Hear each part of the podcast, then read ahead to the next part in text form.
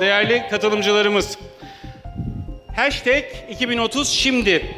Küresel hedefler ve onları gerçekleştirmemizi sağlayacak teknolojiler neler? Bunları Türk Telekom Kurumsal İşbirimi Genel Müdür Yardımcısı Mert Başar'dan dinleyeceğiz. Mert Başar'ı alkışlarla sahneye davet ediyoruz. Mert Başar, sahne sizin. Hoş geldiniz. Ee, Birleşmiş Milletler Kalkınma Programı değerli yöneticileri, e, değerli misafirler, çok değerli basın mensupları hepiniz hoş geldiniz. Ee, güzel bir gün burada olmak çok güzel. Ben 21 e, yıldır teknoloji işi yapıyorum. Ve teknoloji işinde olmaktan da çok mutluyum. Temel sebebi de şu, benim yaptığım işle ilgili çok basit bir testim var. Çocuğum bana ne iş yapıyorsun diye sorduğunda eğer ona bunu anlatabiliyorsam, açıklayabiliyorsam ve ona da aynı işi yapmasını önerebiliyorsam, benim sattığım, sunduğum ürünleri kullanmasını istiyorsam, bu benim için en büyük test. 6 yaşındaki oğluma bunu iyi anlatabiliyorsam. O yüzden teknolojide çalışmak benim için büyük mutluluk verici bir şey. Çok şanslı olduğumu düşünüyorum. Çünkü biraz evvel konuştuğumuz pek çok hedefle ilgili 2030 yılında dünyanın nasıl olmasını, nasıl bir yer olmasını istiyoruz sorusuna vereceğimiz cevapların pek çoğu teknolojilerle direkt ilintili, direkt alakalı. Türk Telekom olarak da biz de elimizden geldiğince buna katkıda bulunmaya çalışıyoruz. Bundan da çok memnunuz. Yalnız bir sorun var. O sorun da şu. Hakikaten hepimizin ellerinde akıllı telefonlar var. Hepimiz en son teknolojileri kullandığımızı düşünüyoruz.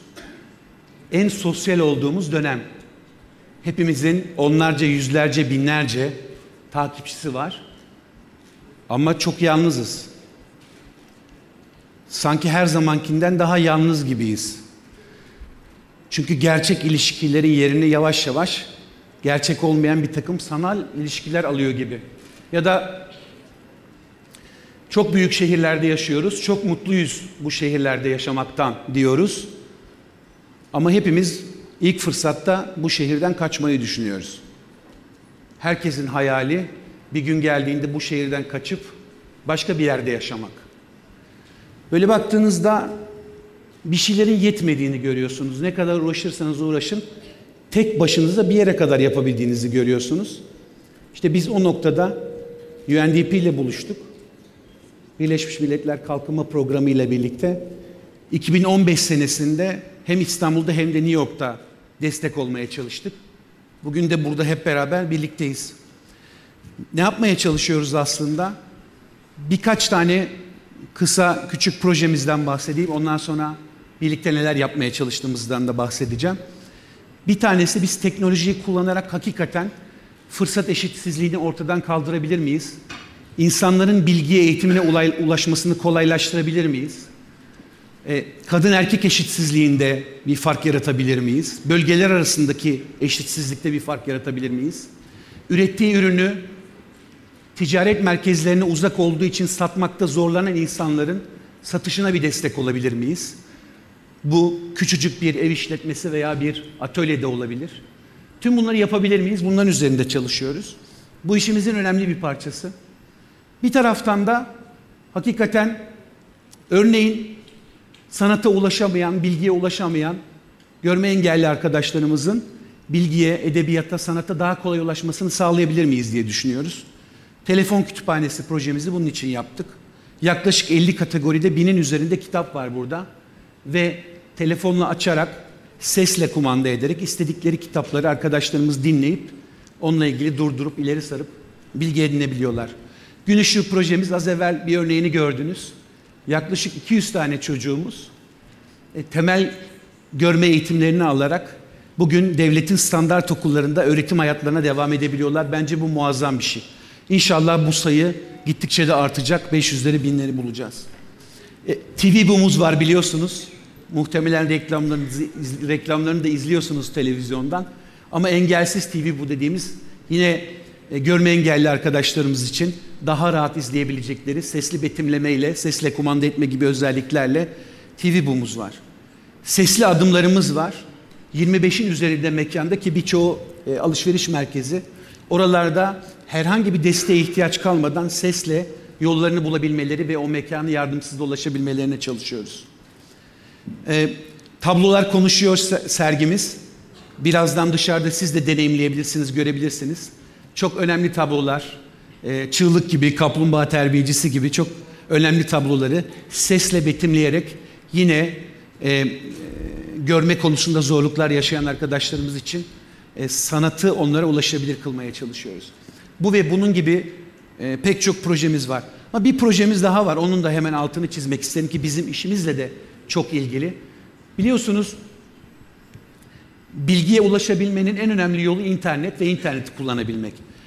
Ve Türkiye'nin inanın her yerinde ne yazık ki bizim kullandığımız gibi internet kullanılamıyor.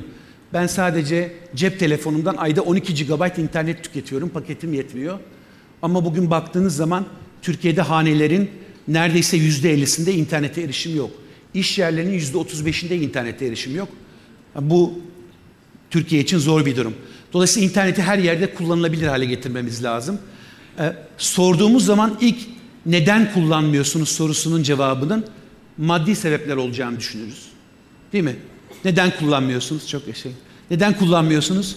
Çünkü çok pahalı veya maddi gücüm yok olduğunu düşünürsünüz. Ama hayır. Bu sebep dördüncü sırada geliyor. En önemli ilk sebep e, ben internet kullanmayı bilmiyorum. Hayatımda hiç bilgisayar açmadım. Hiç internet kullanmadım. Başka önemli bir sebep interneti kullanmak için e, bir nedenim yok. Neden kullanayım ki? O zaman şunu gördük. Siz fiyatları çok da ucuz yapsanız, çok da indirimli de yapsanız, kalkınmada öncelikli yörelere özel destek de olsanız ki bunların hepsini yapıyoruz. İnternet kullanmak için neden yaratmadığınız sürece ve internet kullanmayı öğretmediğiniz sürece e, başarılı olamayacaksınız. Dolayısıyla e, internetle halay, hayat kolay projesine başladık. 50 ilde 35 yaş üstü 30 bin kişi 2017 sonuna kadar bizden internet kullanmayla ilgili eğitim alacak. Bir ipucu vereyim. Çoğunluğu kadınlar. Çünkü biz erkekler, beyler kusura bakmayın biraz benciliz öğrettiğimiz şeyi kendimizde tutuyoruz. Ama kadınlar paylaşıyor.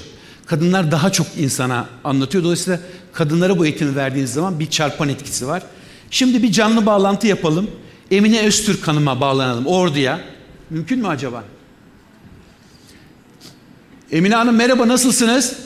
Teşekkür ederim. Siz nasılsınız? Teşekkür ederim. Şimdi kulaklarınızı çınlatıyorduk bu e, internetli hayat kolay projesiyle ilgili. Bir anlatır mısınız neler yaşadınız? Neler yaşadım? Ben siz, sizlere Ordu'dan sesleniyorum. Ee, 73 yaşındayım. Hayat kolay eğitimi aldım internetten. Ee, ondan sonra randevularım düzeldi. Ee, e, yapılacak işlerim kolaylaştı. Kızımla görüntülü konuşma yapıyorum. Devamlı sizlerle yaptığım gibi. Ben sizlerle yaptığım konuşmadan zevk alıyorum. Ee, Twitter'da e, iki- 2030 şimdiden bütün olanları takip ediyorum. 2030'u ş- şimdiyi unutmayın. Çok teşekkür ediyoruz. Çok teşekkürler Emine Hanım.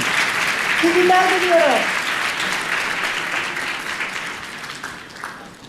Çok teşekkür ediyoruz. Sevgiler saygılar orduya.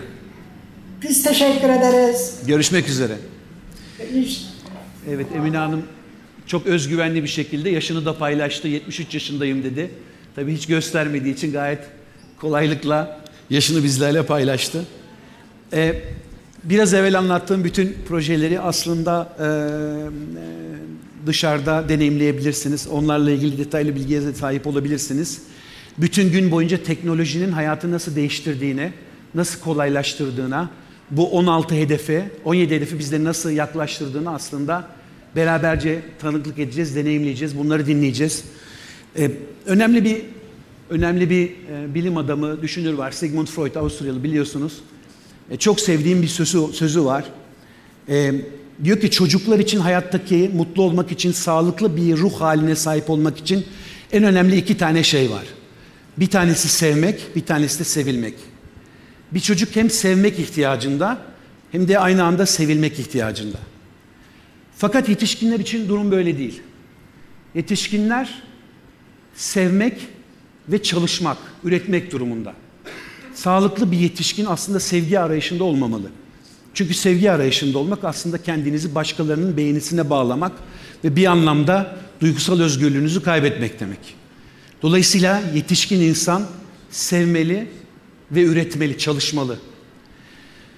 Sevmek de biliyorsunuz aslında bir duygu değil, bir eylem. Ben o yüzden hepinizi zaten sizler burada olduğunuz için, buna inandığınız için buradasınız. Bütün özel sektörü, bütün sivil toplum örgütlerini bu hedefler için, 2030 hedefleri için çalışmaya davet ediyorum. Hem çok sevmeye hem de beraberce çok çalışmaya davet ediyorum. Hepiniz hoş geldiniz. Sağ olun.